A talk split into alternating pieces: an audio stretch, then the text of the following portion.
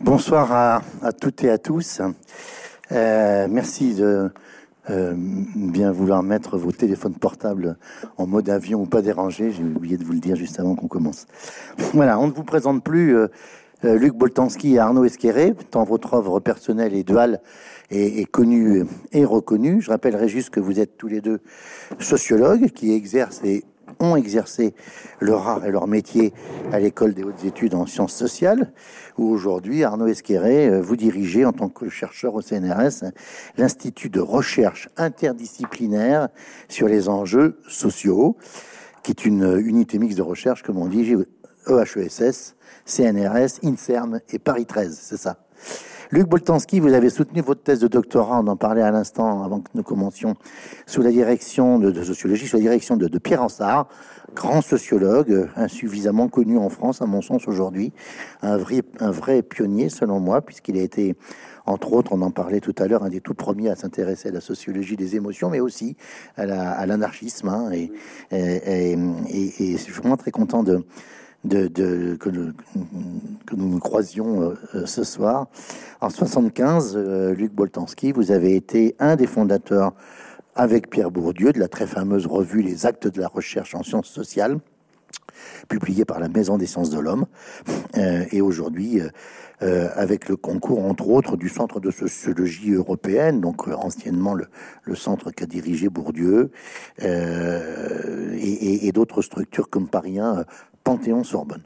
L'ouvrage dont nous allons parler aujourd'hui est votre troisième opus écrit en commun, euh, après Vers l'extrême, extension des domaines de la droite, titre qui fait un petit peu penser à Welbeck, mais qui est tout à fait prémonitoire, 2014, et Enrichissement, deuxième ouvrage, une critique de la marchandise, chez le même éditeur euh, que le vôtre maintenant, euh, sur la, collection NRF Essai Gallimard. Qu'est-ce que l'actualité politique est sous-titré Événements au pluriel et opinions au XXIe siècle. Et sur la quatrième de couverture que je montre, on lit euh, Loin d'être un livre de plus sur la presse, les médias ou les réseaux sociaux. C'est un grand livre sur la formation de l'opinion publique en démocratie et la manière dont en sont affectées nos vies quotidiennes. Je confirme que c'est un grand livre. Euh, et votre travail, ce sera ma première question, porte sur deux processus constitutifs de l'espace public, les processus, le processus de mise en actualité d'un côté, le processus de politisation de l'autre. Est-ce que vous pouvez nous expliquer, on va rentrer en détail dans votre œuvre, mais en quoi consistent ces deux processus et pour quelles raisons vous avez choisi de les mettre en intrigue, en quelque sorte? Euh, quelles, sont les, quelles sont donc les interactions qui existent entre ces deux processus? Alors, commence celui qui veut et puis et après vous échangez très librement. Allez-y, Monsieur Boltanski. Oui, merci beaucoup pour, euh, pour cette présentation et merci beaucoup de nous accompagner dans, dans, dans, dans, ce trajet à, à, Bordeaux et dans cette rencontre qui nous fait grand plaisir. Euh, nous, Arnaud et moi, nous nous, intéressions après le après l'enrichissement qui était un travail de sociologie économique on, cherchait à, regarder l'autre versant si important dans la vie quotidienne d'une société qui est la, vie politique. Et je dois dire que ce qu'on avait fait en sociologie économique nous aidait pas tellement à comprendre euh, le monde politique. Et euh, c'est Arnaud qui a eu l'idée de partir des, commentaires publiés dans le monde numérique. Euh, moi, j'avais, il y a très longtemps, euh, fait un article à partir des courriers, de certains courriers reçus par le monde, et Arnaud m'a proposé de, comparer les deux et de repartir sur, le numérique, ce qui, ce qui évidemment euh, m'intéressait beaucoup. Et donc, si vous voulez, euh, au fond, cet objet un peu bizarre. Euh, on a eu un peu de mal à l'obtenir du monde. On a fini par obtenir 120 000 commentaires des mois de septembre et octobre 2019. Et puis on a ajouté un autre corpus. Euh, 8 000, hein, 8 000 commentaires sur, de l'INA. Exact, c'est ça, d'actualité passée. Et au fond, si vous voulez, cet objet euh, nous confrontait avec quelque chose qui était ni une sociologie habituelle du comportement politique, comme le vote, ni une sociologie habituelle des médias.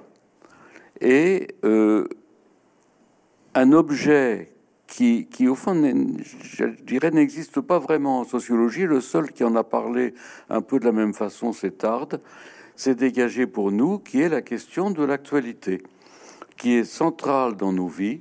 Nous sommes tous plongés sans arrêt dans l'actualité, en ce moment, malheureusement, dans une actualité tragique, mais ça pourrait être une actualité euh, moins tragique. Je pense par exemple l'élection de Biden. On était tous plongés, qui se passait à des milliers de kilomètres de chez nous. On était tous plongés dans l'élection de Biden. Euh, nous sommes tous plongés dans l'actualité. Euh, c'est notre culture commune, ou une part de notre culture commune. c'est ce dont nous parlons entre nous.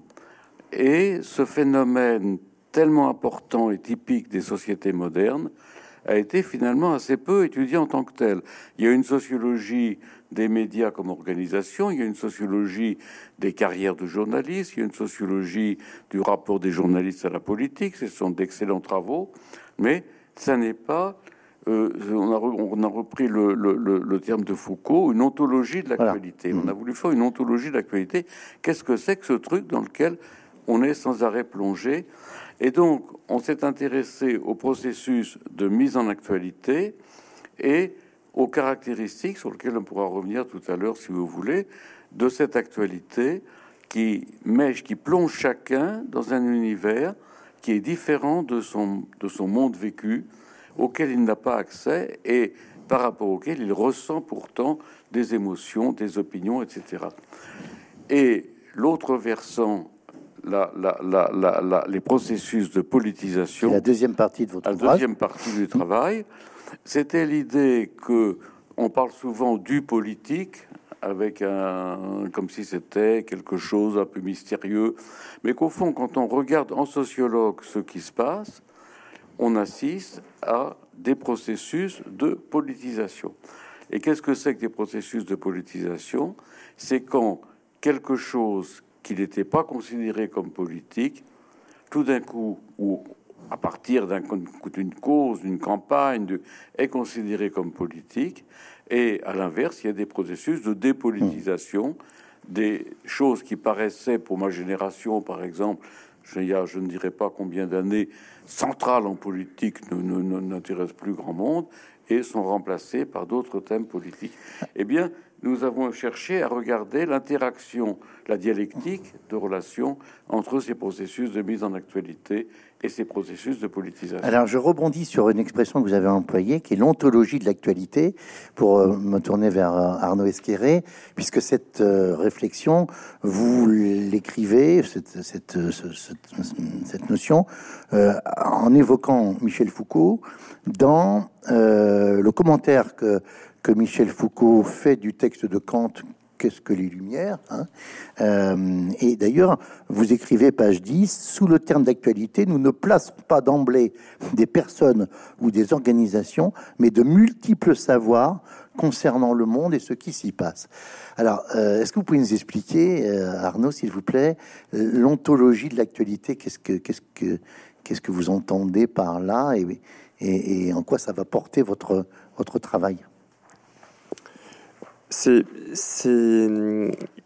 tout ce qui nous tout ce qui nous arrive et tout ce qui nous arrive, comme le, disait Luc, ça peut être des choses qui nous arrivent dans nos vies personnelles, qui, donc ça sera notre expérience personnelle, ce qu'on dira être notre monde vécu. Et, puis, ce sont des choses qui arrivent au loin et qu'on ne connaît que par le truchement, en fait, euh, des, euh, des supports d'information, que ça soit les, principalement les médias, euh, et puis ça circule ensuite maintenant via les réseaux sociaux, etc. Et, donc c'est ça qui constitue euh, tous ces faits, l'ensemble de ces faits qui constituent, euh, sans ça s'arrive, qui constituent l'actualité. Mais ces faits, ils sont euh, associés à, quelque chose qui est que on les interprète Et, ils sont livrés très souvent avec une interprétation quand ils, arrivent au loin. Et, donc une des choses qui, est importante pour déployer le, travail qu'on a fait, c'est d'insister sur ce problème de la, séparation ou de la, compréhension de ce couple qui est le, fait et l'interprétation, qui est la, et qui c'est la manière dont en général une nouvelle se présente, c'est en mélangeant un fait et une interprétation. Et euh, très souvent, quand on commente l'actualité, ce qui nous arrive, ce qu'on euh, fait, c'est qu'on fait varier l'interprétation du fait euh, qui nous est arrivé. Ah. ah. ah. Tu as ton propre micro. Pardon. Alors oui, on, voit bien d'ailleurs, c'est dans votre texte toujours, parce que l'introduction, je, recommande euh, sa lecture attentive, parce qu'elle est vraiment passionnante, comme tout le reste du livre. Hein. mais dans l'introduction, vous posez véritablement les, définitions des, des, notions. Je reviendrai sur un autre aspect qui est votre euh, lexique euh, final, qui est vraiment passionnant. Dans, l'introduction, euh, vous, vous distinguez évidemment culture ou actualité, vous venez d'en dire quelques mots, hein, et vous dites que ce sont deux milieux intermédiaires qui ont joué en sciences humaines un rôle comparable à celui de l'éther en, dans l'ancienne physique classique, c'est-à-dire un fluide hypothétique censé servir de support à la propagation, à la propagation des ondes lumineuses. J'avais oublié cette, cette propriété qui était donnée à, à, l'éther. La distinction entre culture et actualité, on voit bien qu'elle est essentielle et, et, en plus entre les deux, parce que c'est au cœur aussi de votre introduction, la temporalité est différente. On est, on est bien d'accord. Je sais pas qui, Monsieur Botlansky peut-être. Oui, euh, pour ce qui est de l'éther, évidemment, l'éther n'existe pas, tandis que l'actualité existe. Mais, si vous voulez, c'est un problème euh, central de la, de, la sociologie. Je dirais que c'est quasiment le, entre guillemets, problème de la sociologie. C'est que nous sommes dans des univers qu'on appelle des sociétés. Souvent, ça veut dire des États-nations composés de d'individus dont euh, Anna Arendt, par exemple, qu'en tant que politiste, vous connaissez bien, euh, à laquelle vous faites référence. Hein. Nous faisons souvent référence qu'il s'agit chaque fois de singularité, dont, dont l'intériorité est inconnue, et pourtant cela tient. Quelque chose tient entre eux. Alors évidemment, on, on dira ce qui fait tenir, c'est le droit, c'est l'État, c'est le, les, les institutions, mais il y a aussi des points communs qui vont servir de saillance autour desquels les personnes vont pouvoir se rencontrer. Et c'est la raison pour laquelle, dans l'actualité, nous ne mettons pas seulement les médias, mais aussi toutes les conversations, mhm. toutes les préoccupations, toutes les conversations ou les disputes que nous avons les uns avec les autres à propos de ce qui se passe et de ce que pourtant nous ne vivons pas au sens corporel.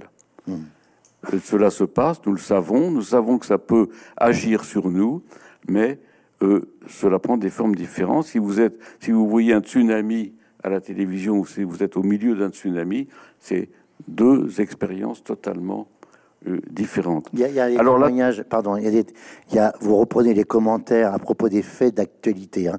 Euh, je pense extrait de l'INA sur euh, ce qu'on appelle les hommes qui chutent, euh, les gens qui ont qui sont balancés euh, par, la, par les fenêtres des, du World Trade Center euh, le 21, le 11 septembre 2001, pardon. Et, et dans les commentaires, quelqu'un qui dit je, je, je l'ai ressenti jusque dans ma chair. Euh, euh, c'est terrible d'imaginer la chute de 400 mètres. Il y a une intériorisation très forte des événements, hein, c'est ça. J'avais travaillé là-dessus dans un livre écrit il y a très longtemps qui s'appelait La souffrance à distance. Oui, c'est vrai. Qui, était écrit en fait à, l'occasion des guerres yougoslaves il y, a, il, y a, il y a 30 ans. Bon, je ferme cette parenthèse. Alors sur la temporalité, la temporalité, elle intervient sans arrêt dans le livre. Je dirais d'une part parce que le terme même d'actualité fait référence à la temporalité, c'est ce qui est actuel, et du même coup, ça pose un problème sur lequel nous revenons régulièrement, qui est celui du rapport entre actualité et histoire. Mmh, bien sûr. Et ensuite sur comment l'actualité nous advient. Euh, le, le, le, ce que nous développons, c'est l'idée que, contrairement à l'idée d'un flux constant d'actualité, en fait, ça doit être organisé dans des plans d'actualité mmh. correspondant à la journée ou à la semaine euh, pour pouvoir être intégré et que au niveau de ces plans d'actualité, les nouvelles qui arrivent sont organisées structurellement, la nouvelle la plus importante ou jugée la plus importante, parce qu'il y a une sélection l'emportant sur les autres. Et puis, la temporalité vient dans le livre au niveau de la théorie sociologique sous-jacente au livre, qui est celle d'essayer de développer une sociologie processuelle, c'est-à-dire une sociologie qui, au lieu de tout poser sur l'existence, de tout baser sur l'existence de structures, prend en compte ce qui se passe, c'est-à-dire les événements et les processus successifs d'événements. Ce qui, vous fait dire, pardon, Arnaud va, je pense, rebondir, euh, donc, à l'inverse d'une certaine doxa, ou plus exactement, dites-vous, d'un certain slogan, dont vous dites qu'il accompagne souvent les processus de politisation, euh, par exemple depuis la Révolution française, euh, et qui n'a cessé de soutenir l'attente d'une révolution totale, vous écrivez qu'une approche processuelle fait voir en effet qu'il n'est pas plus vrai de dire que tout est social que d'affirmer que tout est politique. Mais c'est pour m'y ajouter que tout est néanmoins politisable, euh, en sorte que c'est d'abord par sa plasticité que se manifeste l'emprise de la politique sur les mondes vécus. Alors, vous allez me dire si j'ai bien compris. Si j'ai pas bien compris, vous allez me mettre un zéro. Si je résume d'une phrase votre proposition, cela conduirait à dire ici, sans vous trahir, j'espère, que si tout n'est pas immédiatement politique, tout peut immédiatement le devenir. On est bien, est-ce qu'on est d'accord, euh, euh, Arnaud? Tout, tout peut devenir politique mais tout n'est pas politique. Et parce que pour que euh, on est parti d'une euh, d'une idée simple, c'est-à-dire que, enfin, d'abord aussi, c'est un des résultats, et c'est ça qui est, qui est, intéressant quand on fait des enquêtes, c'est qu'on est le, matériau évidemment nous fait nous fait réagir. Et premièrement, d'abord pour qu'on puisse concevoir même l'idée de politique, il faut qu'il y ait quelque chose qui ne le soit pas, c'est-à-dire qu'il mmh. soit hors politique. Mmh. Et évidemment, quand on, est confronté aux nouvelles de l'actualité, il y a un certain nombre de nouvelles qui sont euh, politiques et puis d'autres en fait qui, ne le sont pas, ce qu'on appelle très souvent des, faits divers. Par exemple. Et, et, dans, le, dans le livre, par exemple, on prend les, un des, ou des choses qui sont pas considérées comme étant sérieuses aussi, comme, comme dans, dans, dans les médias, par exemple les horoscopes, c'est considéré comme étant pas, mhm. pas sérieux. Et, et, mais tout est politisable, c'est-à-dire que, euh, y compris des, des, des, éléments qui peuvent être des éléments économiques qui sont euh, qui sont pas politisés à un moment donné, puis tout d'un coup qui deviennent euh, qui, qui deviennent politisés. Et une des une des manières dont la politisation se fait, c'est précisément en faisant varier l'interprétation des faits, c'est-à-dire quelque chose qui était présenté comme un fait mhm. et qui, était euh, hors politique, un fait divers précisément. Tout d'un coup, en fait, on va l'interpréter totalement différemment et ça devient un, fait politique. C'est pour ça que effectivement tout est politisable. Alors, euh, on, arrive à, ce, que j'évoquais tout à l'heure, votre fameux lexique conceptuel. Alors, je, voulais le signaler parce que c'est assez rare, je trouve, dans un ouvrage de ce niveau. Euh, c'est dans la partie appendice. Il y a sept pages passionnantes, il y a 50 termes et concepts qui sont, qui sont définis, parfois très simples, utilisés dans le langage courant, euh, et pas toujours euh, dans, le langage sociologique. Je, pense, on, trouve on. Hein, vous, vous, avez dit à l'instant, Arnaud, euh, on. On, va, on va politiser. Hein. On, les nouvelles, commentaires, actualités, événements, fatras, et puis des, termes plus scientifiques, coalescence, ou le style ironique dans les commentaires. Vous faites la, la distinction entre vérité et justesse, euh, ou entre adversaire et ennemi. J'ai trouvé que c'était très stimulant, euh, et franchement, je pense que euh, ça permet aussi d'avoir une forme de, retour sur les termes qu'on va employer un, peu constamment. Si je prends un exemple, le mot actualité, hein, euh, en six lignes et demie, vous, avez une phrase. Le présent de l'actualité ne cesse de se déplacer sur la flèche du temps calendaire. On peut le qualifier de mobile. Alors, cette fugitivité de l'actualité, quand on est chercheur comme vous, sociologue, euh, comment est-ce qu'on fait pour la saisir, pour la pour l'attraper? On peut pas faire un, arrêt sur image. Comment on fait? Bah, Écoutez, euh, on, on, on, on, ne peut, on ne peut jamais saisir toute l'actualité au sens du contenu de ce qui appartient à l'actualité d'un moment. Ça, ça dépasserait parce que les, différents plans d'actualité, celui des hebdomadaires, celui de... Si vous voulez, les, instruments qui nous délivrent, les médias pour le coup, sont des périodiques. Et les conversations elles-mêmes sont périodiques. Par exemple, euh, Arnaud me disait, euh, en venant dans le train, il me disait, c'est bizarre, au fond, le Covid, avec ce qui se passe à l'est de l'Europe, a plus ou moins quitté le plan d'actualité. Mhm. Et c'est vrai. Et c'est vrai, on en parle un petit peu, on peut, mmh. c'est dans la tête des gens, mais disons, ça n'est plus au cœur du plan d'actualité. Comme il y a, des, des espèces de bulles qui remontent un peu à la surface. Hein. mais, mais, mais si vous voulez, euh, au niveau euh, conceptuel, on peut définir, on peut essayer de définir les événements et de définir ce qu'est l'actualité. Et le, et le, le, le, l'ensemble des, des, des, des définitions, des descriptions de mots dont vous avez parlé, le lexique qui est à la fin, il a un but très simple, c'est de rendre ce que nous écrivons discutable.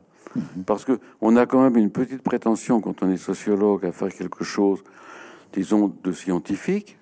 Et ce qui caractérise ce qui est scientifique, c'est que ça s'offre à la discussion. À la réfutabilité. Et à la réfutabilité, et à la discussion de collègues. Et donc, euh, si un collègue vous dit vous employez actualité tantôt dans un sens, tantôt dans un autre, vous employez coalescence ici avec ce sens-là, et avec un autre, ben, ça devient plus discutable. Et donc là, au moins, on, peut discuter la cohérence du système conceptuel et puis ensuite la cohérence des, des, méthodes que nous avons utilisées pour mettre en œuvre ce travail empiriquement. Arnaud, peut-être, vous voulez ah, bah, bah, pardon, vous étiez en train. Allez-y. Oui, bah, bah non, euh, je, je, vous laisse vous servir un, un, peu d'eau. Euh, Peut-être d'un mot sur, sur votre corpus, hein, euh, Luc Boltanski, parce que c'est vous qui en avez parlé tout à l'heure. Ah, c'est considérable, hein, 120 000 commentaires euh, euh, extraits donc pendant deux mois. Et vous avez dit d'ailleurs, c'était, on a, on a choisi la, entre guillemets la bonne période parce que il n'y avait pas de il se passait pas grand-chose. Il se passait pas grand-chose, hein, voilà. Bon, euh, cela dit, vous dites, l'analyse de ce genre de matériel présente pour les sciences sociales un défi nouveau, et en particulier, d'ailleurs, ça fait l'objet d'un des, d'un des, c'est un des 50 mots dans le lexique conceptuel, ben, les commentaires, ils sont sous pseudonyme. Hein, euh, et vous donnez d'ailleurs la, la ce que ça veut dire. Utiliser un pseudonyme est une façon d'intervenir dans l'espace public en attribuant ce qui est énoncé à un personnage fictif distinct de la personne qui réalise effectivement cette énonciation et dont le nom d'état civil euh, demeure caché. Quelles sont les difficultés méthodologiques, euh, pour reprendre l'expression du métier de sociologue, euh, auxquelles votre métier de sociologue s'est heurté? Alors, euh, il y a d'abord la, masse des, des, commentaires, puisque on avait 120 000 courts textes et euh, 8000 petits textes aussi euh, de, de, la part de, enfin, des, chaînes de, de l'Institut national de, du visuel. Mhm. Et donc évidemment, le, la question qu'on se pose, c'est comment est-ce qu'on fait pour analyser euh, une telle masse de, de textes, en sachant par ailleurs que, euh, euh contrairement à la méthode qu'on suit généralement en sociologie, qui, qui est qu'on se centre sur les, les personnes, c'est-à-dire qu'on a des caractéristiques sur le profil des personnes, etc. Et que là, en fait, ces caractéristiques précises, parce qu'on avait des profils très généraux, par exemple des lectrices et des lecteurs du monde, mais on n'a pas des caractéristiques précises sur, les, sur les, toutes les personnes qui contribuent. Donc, pour vous donner une idée, un, ordre de, de, de grandeur, le, le Monde aujourd'hui, qui est un journal qui a réussi sa transition numérique, a à peu près... Euh, 400 euh, 000 abonnés, enfin même un peu plus que ça maintenant, euh, et, une vente en kiosque au numéro papier hein, qui est environ à 30 000 exemplaires. Donc c'est un journal. exemplaires. C'est un journal oui, c'est un journal en fait qui, qui voilà, qui. vous comptez, vous comptez pas les abonnés papier, bien sûr. Hein. Et les abonnés papier, c'est 50 000 à peu près. Ah, c'est tout. Donc, donc c'est aujourd'hui un journal qui est principalement lu euh, en ligne et qui euh, n'a jamais été autant lu. C'est-à-dire que euh, il a jamais eu autant de lectrices et de lecteurs. Et euh, donc, euh, le fait qu'on le lise en ligne fait que euh, on peut commenter en ligne, ce qui a été quelque chose qui a été ouvert par les différents différents médias aux États-Unis, en Europe, dans le milieu des années 2000. Certains ont arrêté, d'autres ont continué, le monde a continué. Et il y a environ 2500 personnes chaque mois qui contribuent, donc une minorité des abonnés au, monde en ligne qui, le, qui, qui, écrivent des commentaires. Avec des habituels, j'imagine. Avec à l'intérieur une structure qui est, mais qu'on retrouve par ailleurs, qui est que une minorité écrit beaucoup et une majorité écrit peu, mmh. euh, qui a une distribution un peu classique. Sachant qu'ils peuvent changer de pseudo. Hein. Non, ils peuvent pas changer de pseudo, ah euh, non, parce que le système, en fait, qui pour euh, contribuer, ah oui, l'adresse ne permet pas. Que ça bloquerait s'ils changeaient. Bah parce qu'en fait, le pseudo est lié au nom de l'abonné. Oui, c'est ça. Ah, Donc, oui, pour le, pour les abonnés du, du monde. Après, pour le pour, pour le site de l'INA, là justement, ce qui nous intéressait, c'est que c'est ouvert. Hmm. Donc là, effectivement, il y a des pseudos qui peuvent changer. Donc vous avez quand même réussi un peu euh, à cibler à, et donc, à caractériser un peu le, le, le, votre corpus quand même. Donc on a, on a, on a essayé, et, et donc ce qui nous a intéressé, c'était comment est-ce, qu'est-ce que ces gens disent, parce que c'est ça qui nous intéressait. Et donc on a fait une, une méthode qui était double, c'est-à-dire qu'à la fois on a fait une méthode une lecture lointaine pour, euh, et une lecture proche, c'est-à-dire une lecture lointaine en, en utilisant euh, un tableur, un tableur Excel sur euh, pour avoir des, des occurrences en mhm, fait mhm. de, de, nombre de mots qui sur un certain nombre de à la fois les mots les plus utilisés, aussi les les, les, les personnes qui contribuent le plus, etc. Et puis en lisant aussi les commentaires, parce que le problème des logiciels, on a regardé un peu tous les logiciels qui existaient, c'est que quel que soit leur, leur, leur degré de sophistication, et d'ailleurs c'est le même problème qu'ont les les gens qui modèrent les commentaires, parce qu'il y a des une modération, c'est qu'on on peut avoir des, logiciels qui identifient des mots, mais par contre, ils n'identifient pas le sens des mots et pas le sens des phrases. Et donc, on a euh, lu euh, des, euh, des, commentaires, on en a lu beaucoup. Et, d'ailleurs, il y a un livre qui, a été publié il n'y a pas si longtemps, quelques mois avant nous, de, Michel Offerlé, avec un co-auteur sur les lettres écrites au président de la République, et, il a été confronté au même problème, hein. c'est qu'il avait énormément de, lettres. Alors lui n'a pas utilisé de, logiciel pour, pour, pour compter, mais il a lu les lettres aussi. Il dit qu'il en a lu 10 000, je crois, de, mémoire. Et donc il faut les lire. Donc on a fait cette, double méthode, et comme on était deux, ça permettait de, recouper aussi mmh. la manière dont on, dont on travaillait. Alors, euh, vous abordez un aspect essentiel de, dans votre travail, euh, toujours dans l'introduction, ce que vous appelez les affinités de structure qui rapprochent le temps présent, donc euh, l'époque actuelle, et vous appelez cela des moments. Hein. Alors aujourd'hui, vous dites nous sommes dans un moment réseau, au pluriel, en, on a en tête aussi les travaux de Manuel Castells, qui sont déjà un petit peu anciens, sur la société en rhizome, etc. Bon, donc, moment en réseau. Avant-hier, vous dites, on était dans le moment foule, 1870-1914, puis dans le moment masse, 1930-1970. Dans les trois cas, écrivez-vous, un nouvel actant, la foule, la masse, le réseau, menace la société par son action violente aveugle et malfaisante, entre, guillemets. Est-ce qu'on peut dire que ces moments sont aussi des moments schumpeteriens, c'est-à-dire qu'en fait, ils menacent, voire détruisent, mais ils reconstruisent aussi quelque chose sur la destruction, ou, c'est, abusif de dire ça? C'est un, passage que vous citez qui, qui, propose un, un thème qui n'est pas profondément développé dans le livre, mais qui nous intéresse beaucoup, qui, qui, mériterait, je trouve, d'être historiquement plus travaillé. Ça l'a été un peu pour les foules par un, chercheur euh, danois qui s'appelle Borch, qui a fait un excellent livre, qui est une espèce de réécriture de l'histoire de la sociologie à partir des travaux sur les foules qui ont été très nombreux jusqu'à Freud. Oui, oui, oui. Jusqu'à Freud. Ah, Jung, Freud et Jung, oui. oui. Et, oui, c'est ça. Mm-hmm. euh, et si vous voulez, euh, en fait, derrière ce thème, il y, a, il y a deux choses qui, sont, qui vont ensemble. Il y a ce problème dont je parlais tout à l'heure des individus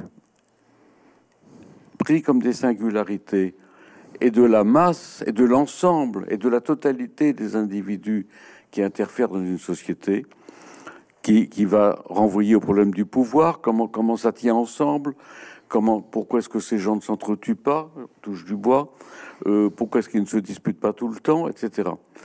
Et l'autre problème, qui est celui qui va avec, c'est celui de la démocratie. Est-ce que la démocratie est un régime politique qui permet à ces personnes de tenir ensemble, ou bien est-ce que ça va s'abîmer dans des régimes autoritaires où la tenue de la totalité va se faire par une main de fer? Et alors, dans cette littérature au 19e, euh, ça a été beaucoup sur les foules, euh, et euh, il y a eu tout un ensemble de, de, de, de, travaux, il y a eu une mode énorme, qui notamment à partir de la description des, des, des, des, foules révolutionnaires, donc c'était plutôt une littérature euh, de, droite, mhm. anti-républicaine, euh, a développé l'idée étrange que les individus seuls avaient une morale, mais quand on les mettait ensemble, toute leur retenue disparaissait et que ils étaient emportés en quelque sorte par la proximité de leur corps jusqu'à des violences indicibles. Et puis, euh, vous avez eu un autre moment dans l'entre-deux-guerres, qui a été lié à la montée des fascismes, qui a été euh, l'idée que c'était les masses qui en fait étaient au pouvoir, et la masse, ça n'était plus une foule euh, incohérente, c'était au contraire des personnes toutes semblables les unes aux autres, en uniforme, habillées pareil, écoutant la voix d'un leader. Et qui faisait les mêmes mouvements, souvent. Qui faisait le même mouvement. Et donc, le premier moment des foules, ça a été lié à la, à la naissance de la grande presse, en fait. Euh, agitant les foules. Et le moment masse a été très fortement lié à une autre technologie, la radio. qui a été celle de la radio. Et du leader qui parle avec des haut-parleurs. c'est la, la, scène du dictateur de Chaplin. Exactement, exactement. Et aujourd'hui, euh, ce, dont on entend parler sans arrêt, euh, sans en avoir de preuves quand même, euh, c'est les, réseaux au sens d'Internet. Et des réseaux sur lesquels euh, les personnes interviendraient avec toute leur violence et anonymement, et ces réseaux qui entraîneraient une brutalisation de la, société. Alors on peut dire, si vous voulez, que, ces grandes craintes apparaissent particulièrement jusqu'à ce que se développent des systèmes de contrôle qui contrôlent les différents dispositifs techniques, une loi sur la presse, Mhm. euh, etc. Des systèmes de contrôle, comme on est en train d'en monter pour Internet, qui contrôlent. Mais je pense que, si vous voulez, que, le, que le, le, le, ces thèmes nous, nous, nous, nous parlent en nous, parce qu'il y a en nous sans arrêt une inquiétude du social, une inquiétude mhm. de tous ces gens avec qui je suis, au fond. Moi, je ne me sens pas agressif à leur égard, chacun se dit ça, mais eux qu'est-ce qu'ils ont dans la tête et hmm. pourquoi est-ce que nous tenons ensemble? Comment faire pour vivre ensemble?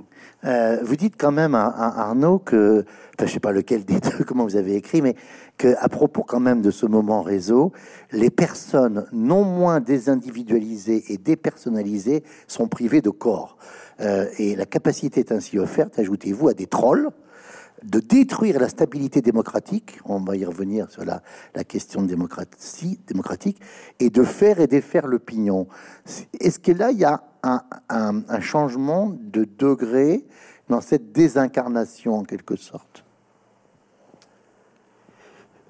C'est-à-dire, on est parti de l'idée euh, de décrire la démocratie telle qu'elle est, et telle qu'elle est aujourd'hui en démocratie euh, représentative libérale qu'on vit nous. Donc il y a deux, il a plusieurs, ça a plusieurs conséquences en, quand je dis cette, euh, quand je dis cette phrase, c'est que euh, d'abord, on, considère qu'on vit en démocratie. Alors, je le dis parce que, si vous voulez, vous avez toute une, vous avez deux critiques qui sont euh, symétriques. Une critique qui consiste à dire, avant c'était la démocratie, euh, mais maintenant avec les réseaux sociaux, euh, cette démocratie n'existe plus vraiment, euh, elle est mise à mal, etc. Et puis vous avez une autre critique qui est, tout à fait symétrique, qui consiste à dire euh, ce qu'on vit est une fausse démocratie parce que en fait c'est une oligarchie et la vraie démocratie, en fait, elle est à venir, donc elle est tournée, elle, une critique qui est tournée vers le futur. et et donc on, donc on, est et donc le problème de ces deux critiques qui sont symétriques, c'est qu'elles clôturent en quelque sorte la, le questionnement de ce qu'on vit et elle, elle, fait obstacle à une interrogation ou à une description en mmh. fait de la démocratie telle qu'on la telle qu'on la telle qu'on la vit. Alors l'autre le, l'autre élément, c'était de considérer que euh, dans cette démocratie, chacune et chacun d'entre nous a une capacité critique et c'est ce qui ressort en fait des, commentaires, c'est la diversité extraordinaire en fait de chacune et chacun à, faire varier euh, les interprétations. Et donc ça, ça s'oppose à une autre idée qui est de considérer au fond que euh, dans démocratie, les médias fabriquent l'opinion et que l'opinion étant fabriquée par euh, les médias et ceux qui les tiennent, le vote est faussé en quelque sorte. Donc c'est tout un, il y a beaucoup de, ça a été extrêmement le, développer. L'opinion publique n'existe pas. L'opinion publique n'existe pas. La fabrication de, de, de l'opinion, euh, c'est très, très, très, très, très récurrent. Simplement, euh, d'abord, ça, ça, ça, ne dit jamais comme pourquoi les gens qui, qui, qui dénoncent en fait cette fabrication de l'opinion, eux, ne sont y échappent. et, et, euh, et, et, puis ça fait euh, écran sur le fait que bah, sur la diversité en fait des, des commentaires qui, qui participent à, la, à cette à cette à cette démocratie. Euh, je, je, je, je, me permets de lire la fin de votre introduction parce qu'il se trouve que nous sommes le vendredi 8 avril 2022, donc à, deux jours du premier tour de l'élection présidentielle, et, je trouve que ce, texte est tout à fait euh, remarquable parce que euh, il est, pour le coup, pardon d'employer le terme, d'une troublante actualité. On peut rapprocher peut-être cet agacement lassé, mais aveugle, à l'égard de la démocratie, c'est ce que vous disiez tout à l'heure, à l'instant Arnaud, conduisant à lui préférer, pour le moment, entre guillemets, un régime plus autoritaire et moins libéral, de l'attitude, on peut rapprocher cela donc de l'attitude qui a conduit nombre d'intellectuels allemands du début des années 1930, qu'ils se soient réclamés de la droite ou de la gauche, à ne pas bouger le petit doigt pour défendre la République de Weimar, comme si elle ne méritait pas mieux que de s'abîmer dans le vide. Quant à la critique de la démocratie telle qu'elle est, au nom d'une lutte pour une démocratie authentique, parfaite, qui n'a encore, encore jamais existé et resterait donc à venir, elle est, sans doute, plus que ceux qui la mettent en œuvre ne semblent le penser, ancrée dans la formule même de ce régime politique, dont l'une des particularités est d'être sans cesse engagé dans un interminable processus d'autocréation qui retourne contre lui-même, une attitude critique dont il est à peu près le seul à tolérer l'expression. On se dit, le régime est, comme on dit, bonne fille. Néanmoins, bien qu'étant par son anthropologie optimiste le pendant inverse du penchant à l'autoritarisme, ces critiques risquent de contribuer toujours, en dénonçant la démocratie comme fausse, à la faire sombrer.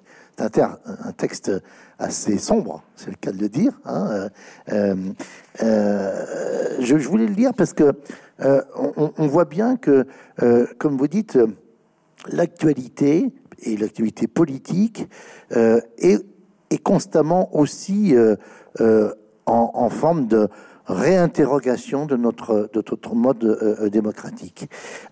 pourquoi dites-vous que l'actualité intervient dans la vie sociale un peu à la façon des, religions, paraphrasant Hegel? Ça, c'est page 29. Ça, ça aussi, c'est pas un thème que nous poussons énormément, mais, mais, mais ça va avec culture. Ça fait partie de ces, milieux intermédiaires. Religion, c'est ce qui relie. C'est le ou ce qui, ce qui relie ceux, ceux qui sont reliés ou qui opposent ceux qui sont de religions différentes. Mais c'est pas un thème très important dans le.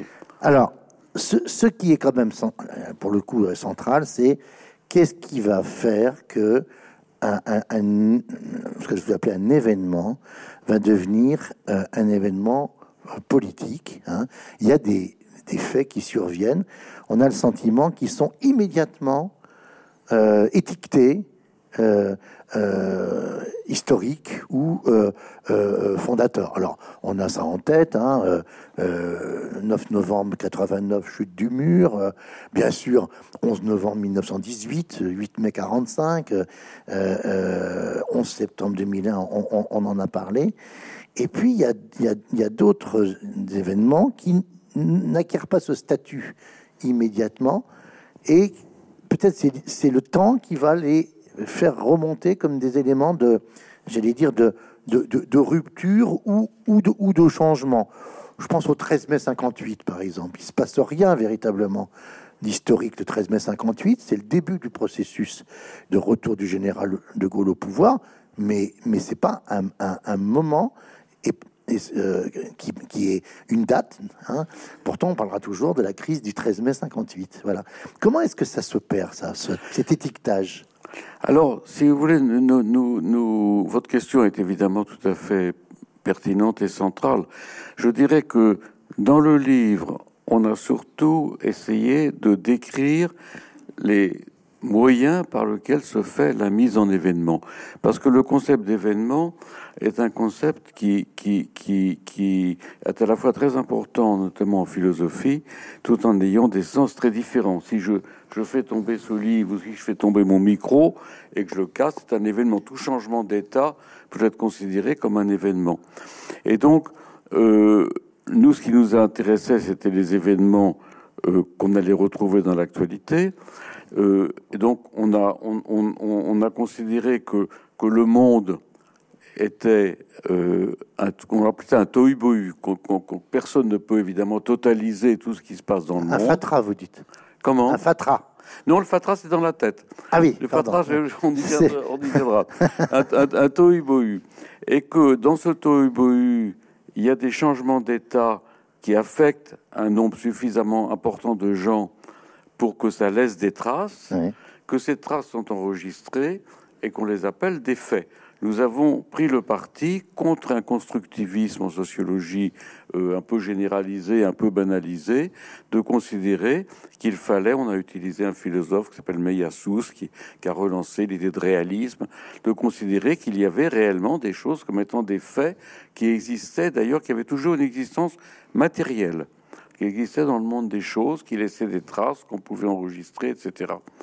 Et que un événement se développait et prenait de l'importance quand un grand nombre de ces faits pouvaient être coordonnés, mais que ces faits existaient à différentes échelles.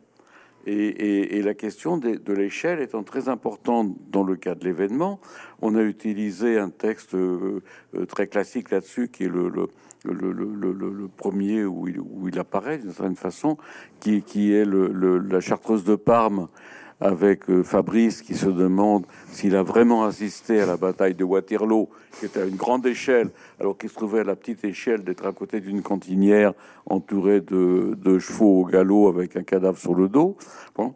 Euh, et puis aussi des travaux comme ceux de Gobi euh, qui étaient parus dans Annales sur mai 68, qui peut évidemment prendre des sens différents selon que vous regardez mai au niveau mondial de l'année 68-69 où il s'est passé beaucoup de choses, mais à Paris, ou mais au niveau de Pierre qui s'est fait taper sur la tête la nuit des barricades. Mmh, mmh, mmh, Et donc là-dessus, nous avons cherché à, à montrer que les grands événements politiques étaient des moments dans lesquels un régime politique se transformait ou était menacé.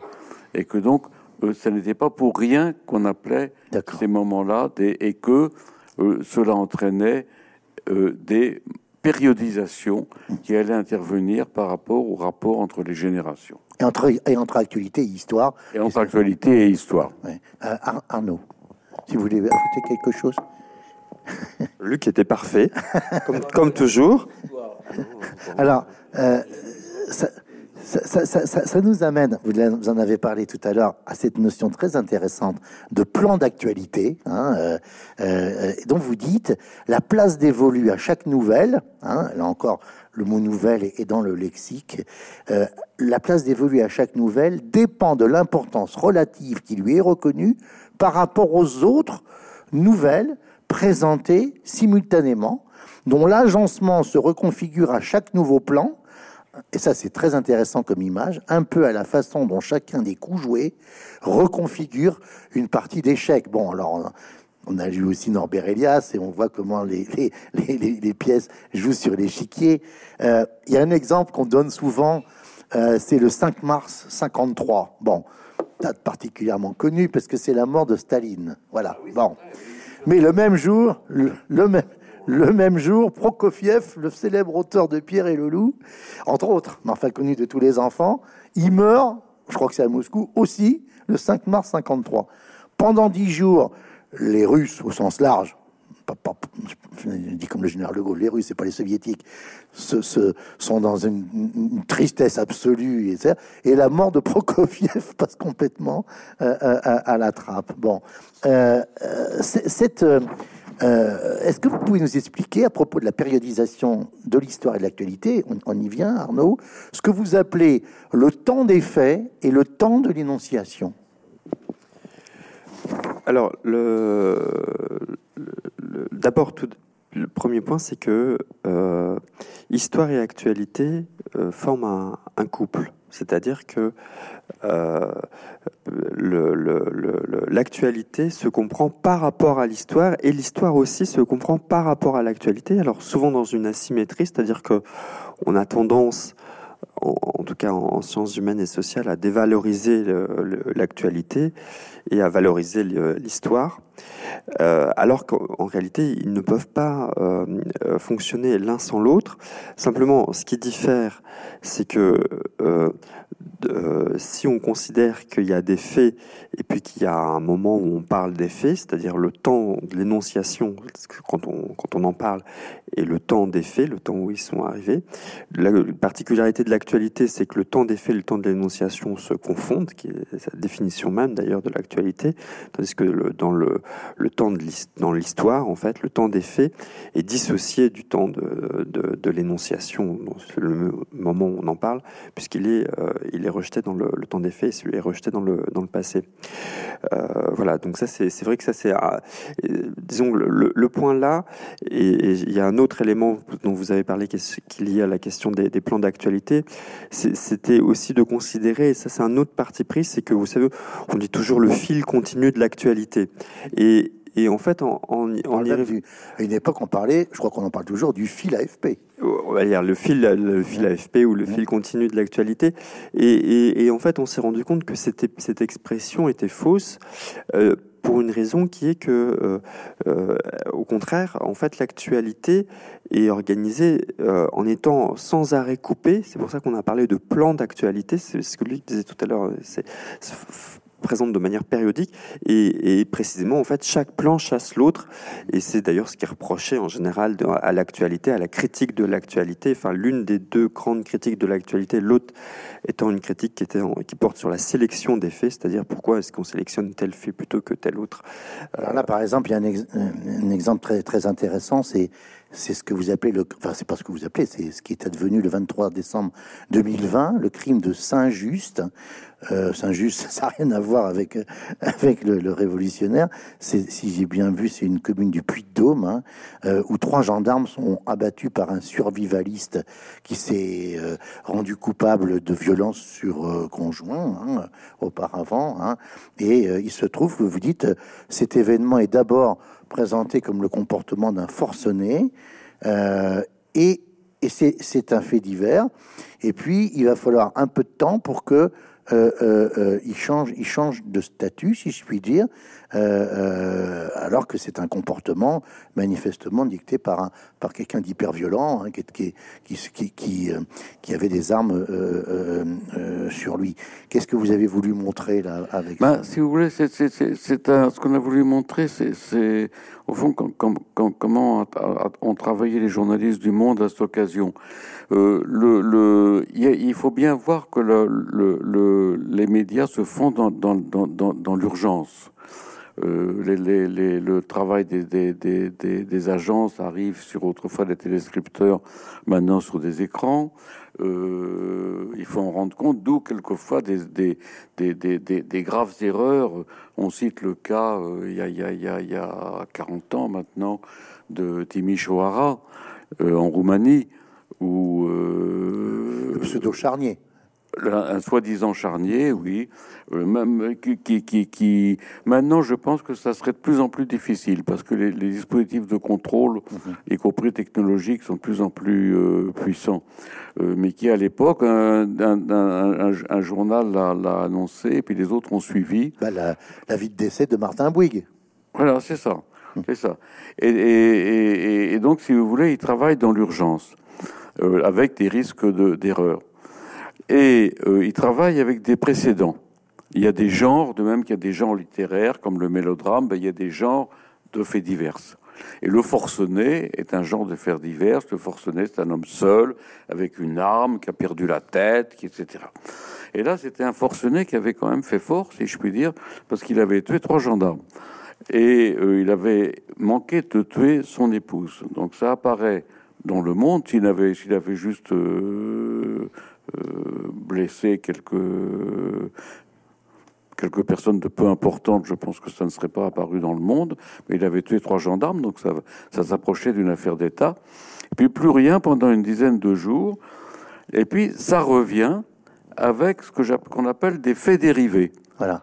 Des faits dérivés qui vont ajouter à la force de l'événement et qui vont le politiser parce que il va être annoncé, ce qui n'était pas dit dans le premier article, que c'est un catholique intégriste, que c'est politisé via Trump, que c'est une affaire trumpiste à la française, mmh. que c'est un intégriste, qu'il adore les armes et que euh, il s'attaquait d'abord à sa femme, donc c'est un cas de féminicide. D'accord. Et du même coup, euh, ça devient un et, que, et que euh, les autorités alors qu'il avait fait des menaces avant, n'en ont pas tenu compte. Donc ça, s'orientait vers l'affaire d'État, vers laquelle ça n'est pas allé. Et donc c'est un, bel exemple de politisation d'un article en s'appuyant sur un processus qui était un qui est un processus de politisation au niveau national et même mondial après MeToo, qui a, qui a fait que des cas qui étaient considérés comme des faits divers, comme des crimes passionnels, comme on disait encore il y a une vingtaine d'années, et qui apparaissaient uniquement dans les journaux, qui certainement pas dans le monde, mais par exemple, ça pouvait apparaître dans le Parisien, des journaux qui accordaient de la place à ces faits divers, euh, sont transformés on dit ce ne sont plus des problèmes purement individuels, ce n'est plus des problèmes passionnels, à juste titre, hein, ce n'est pas du tout une critique de ce processus, ce sont des problèmes qui touchent un phénomène collectif qui est celui euh, de, la violence masculine à l'égard des femmes, et que ce problème concerne l'ensemble du corps social et interpelle l'État ce qui montre bien que dans les processus de politisation, il y a toujours une interpellation à l'État pour demander des mesures policières, par exemple, particulières, et des lois. Eh bien, dans le crime de Saint-Just, c'est un moyen de, un petit moyen de saisir sur un, quelque chose qui se présentait d'abord comme un fait divers. La dimension, pardon, euh, Monsieur la dimension du féminicide est sans doute plus importante dans ce processus de politisation que d'avoir tué trois gendarmes. Bah, en tout cas, c'est, les trois gendarmes sont oubliés dans le second article, si je puis dire. C'est cette dimension-là qui, qui, vient au premier plan. Arnaud, euh, Luc Boltanski a parlé des faits dérivés. Vous, vous, mettez en relation dans le livre les faits primaires, hein, euh, c'est-à-dire un fait donné, et puis les développements qui peuvent en être faits, c'est des faits dérivés. Dans l'histoire, il y a des faits dérivés qui ont eu des conséquences bien plus importantes que le fait primaire. L'attentat du 28 juin 1914 à Sarajevo, moi qu'on puisse dire, c'est que le fait primaire a été littéralement blasté par, par les quatre ans qui ont suivi. Au point d'ailleurs, on l'oublie souvent, que les, les vainqueurs de, de 14-18 ont voulu faire signer le traité de Versailles exactement le 28 juin 1919, c'est-à-dire cinq ans jour pour jour après, après l'assassinat de Sarajevo. La date n'avait pas du tout été choisie euh, au hasard. L'effet dérivé, c'est quelque chose qui est euh, presque sans limite en matière de, de développement. Euh, oui, on, on, peut dire ça. Alors, je regarde en même temps l'heure qui dérive elle-même, puisqu'il est presque. On a une heure, on, a, on voilà. est dans les temps, on va, on va, arrêter. Mais les, mais les, les faits dérivés, euh, bah, d'abord, on part de l'idée, au fond, si vous voulez, que, que euh, si vous voulez, on considère que les faits eux-mêmes, euh, euh, ils peuvent être vrais ou faux. Voilà. Et que par contre, les interprétations qu'on peut donner des faits, elles peuvent être justes ou euh, désajustées. Et, en ce qui concerne les événements, en revanche, on considère qu'ils sont construits donc il y a, une, il y a des constructions d'événements. Donc effectivement, quand on agglomère un ensemble de faits et qu'on a des, des, des, faits dérivés, on fait évoluer la construction de l'événement et on peut aussi déconstruire l'événement puisque l'événement est, est, construit. C'est voilà le, le type d'approche qu'on a. Bon, ça va. Ouais, Allez-y. Si, oui, je veux juste ajouter un petit quelque chose à ce, à ce que vient de dire Arnaud euh, sur les faits dérivés, c'est que les faits renvoient à l'actuel. Dans le cas de l'actualité, en histoire, ils renvoient au passé. Mais ils sont euh, ancrés dans un monde réel, dans un monde d'objets. Mais dans les interprétations, vous avez deux autres types d'éléments qui interviennent, qui peuvent être présentés comme des, faits ou des suppositions, qui sont des causes passées de l'événement, qui vont changer le sens de l'événement, ou des conséquences prévues ou anticipées de l'événement qui vont également changer le sens de l'événement. Et donc, si vous voulez, lorsque vous faites intervenir dans la présentation des événements, d'un côté les causes, avec des conflits sur les causes, et on le voit par exemple actuellement complètement dans, la guerre à l'Est, c'est tout, toute la propagande euh, russe euh, fait appel à une histoire du passé. Et quand vous voyez euh, l'importance dans un grand nombre de cas de, de description, d'interprétation d'événements, ce que, ça, ce que si vous laissez faire ça, si c'est maintenant qu'on a vu ça, il y aura ceci. Vous voyez, si vous voulez, que vous avez des, des, des, des choses, des faits réels et des interprétations qui prennent appui sur des faits qui, qui, peuvent être vrais, qui, qui, qui peuvent s'avérer, comme on dit, vrais ou faux, ou, ou, ou, qui peuvent, dans le passé, être euh, euh, euh, acceptés par les historiens, qui sont les juges du passé, si je puis dire, ou non, mais qui n'ont pas la même teneur que, que, que, que, que les faits euh, euh, ancrés dans la réalité actuelle. Ah, c'est d'autant plus important, on va terminer là-dessus, que euh, vous, vous, montrez combien euh, l'actualité, et l'actualité politique, a presque une dimension, on pourrait dire, maïoticienne. Elle accouche d'un certain nombre de choses. Les derniers mots de votre ouvrage sont éloquents. Hein. C'est la relation dialectique entre des faits connus par expérience et des éléments rapportés, ce que vous avez dit au tout début de notre échange, hein, Luc Boltanski, entre euh, le, vécu et puis les éléments rapportés, relevant pour une bonne part d'entre eux de l'actualité, euh, avec des récits de vie de personnes dont on croira jamais euh, le chemin. Et c'est cette relation dialectique, donc, qui permet aux principaux objets de lutte de se constituer. Alors, on a parlé de politisation, de dépolitisation, c'est anecdotique, mais vous savez que dimanche soir, soir du premier tour des résultats TF1, première chaîne d'information euh, au niveau du grand public, arrête sa, sa soirée électorale à 21h30. C'est la première fois que ça arrive. Faut passer les visiteurs. Ça vous inspire quoi, ça? C'est la fin de l'actualité politique?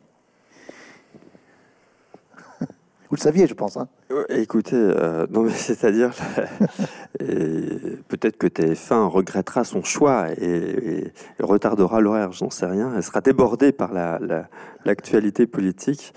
Euh, non, mais c'est une manière de, en tout cas, de donner un point d'arrêt à la, effectivement, à la. Le temps de la soirée, en tout cas sur TF1. C'est de la contre-programmation, on va dire. C'est de la contre-programmation, ça c'est sûr. Euh, je sais pas de, je sais pas Luc. non, vas-y. Je, crois, qu'il faudrait dire deux mots sur une une, une, une, partie du livre qui porte sur les, les commentaires eux-mêmes oui. et sur deux éléments. D'une part, sur le fait que nous avons pu avoir accès aussi à, aux commentaires qui avaient été refusés, que le monde avait refusé de publier parce qu'il les trouvait euh, qu'il y avait quelque chose qui ne collait pas, qu'il y avait des mots qui ne devraient pas y être. D'ailleurs, les logiciels ont une liste de mots euh, défendus. On en publie quelques-uns, une espèce d'injure.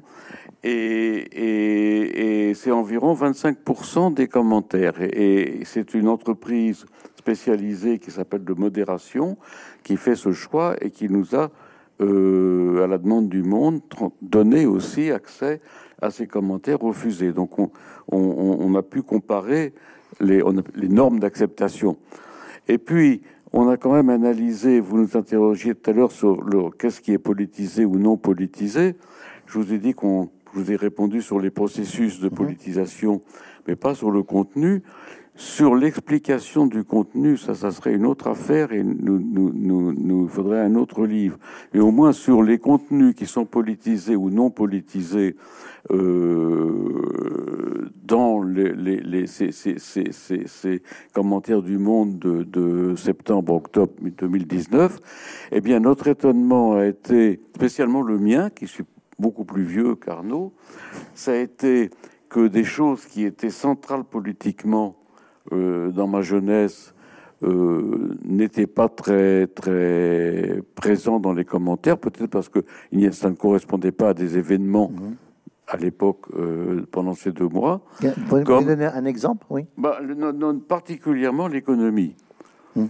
L'économie était l'économie n'était pas n'était pas très présente ou des mesures économiques n'étaient pas très présentes.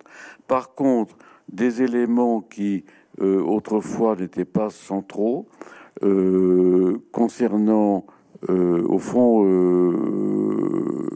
la religion, l'immigration, la question des musulmans en France, qui occupe une place centrale dans, dans, les commentaires de ces commentateurs du monde, l'écologie, et des questions sur la sexualité, les transgenres, mhm. euh, la PMA, etc. Et donc, et donc, si vous voulez, euh, il s'agit, on peut dire, de problèmes qui sont précisément des problèmes en cours de politisation euh, intense, euh, souvent d'ailleurs pas dans le cas du Monde, ce n'était pas des trolls, c'était des lecteurs qui souvent mhm, mhm. euh, regrettaient d'avoir à prendre des positions qui, ne correspondaient pas à leurs aspirations de jeunesse, on va dire.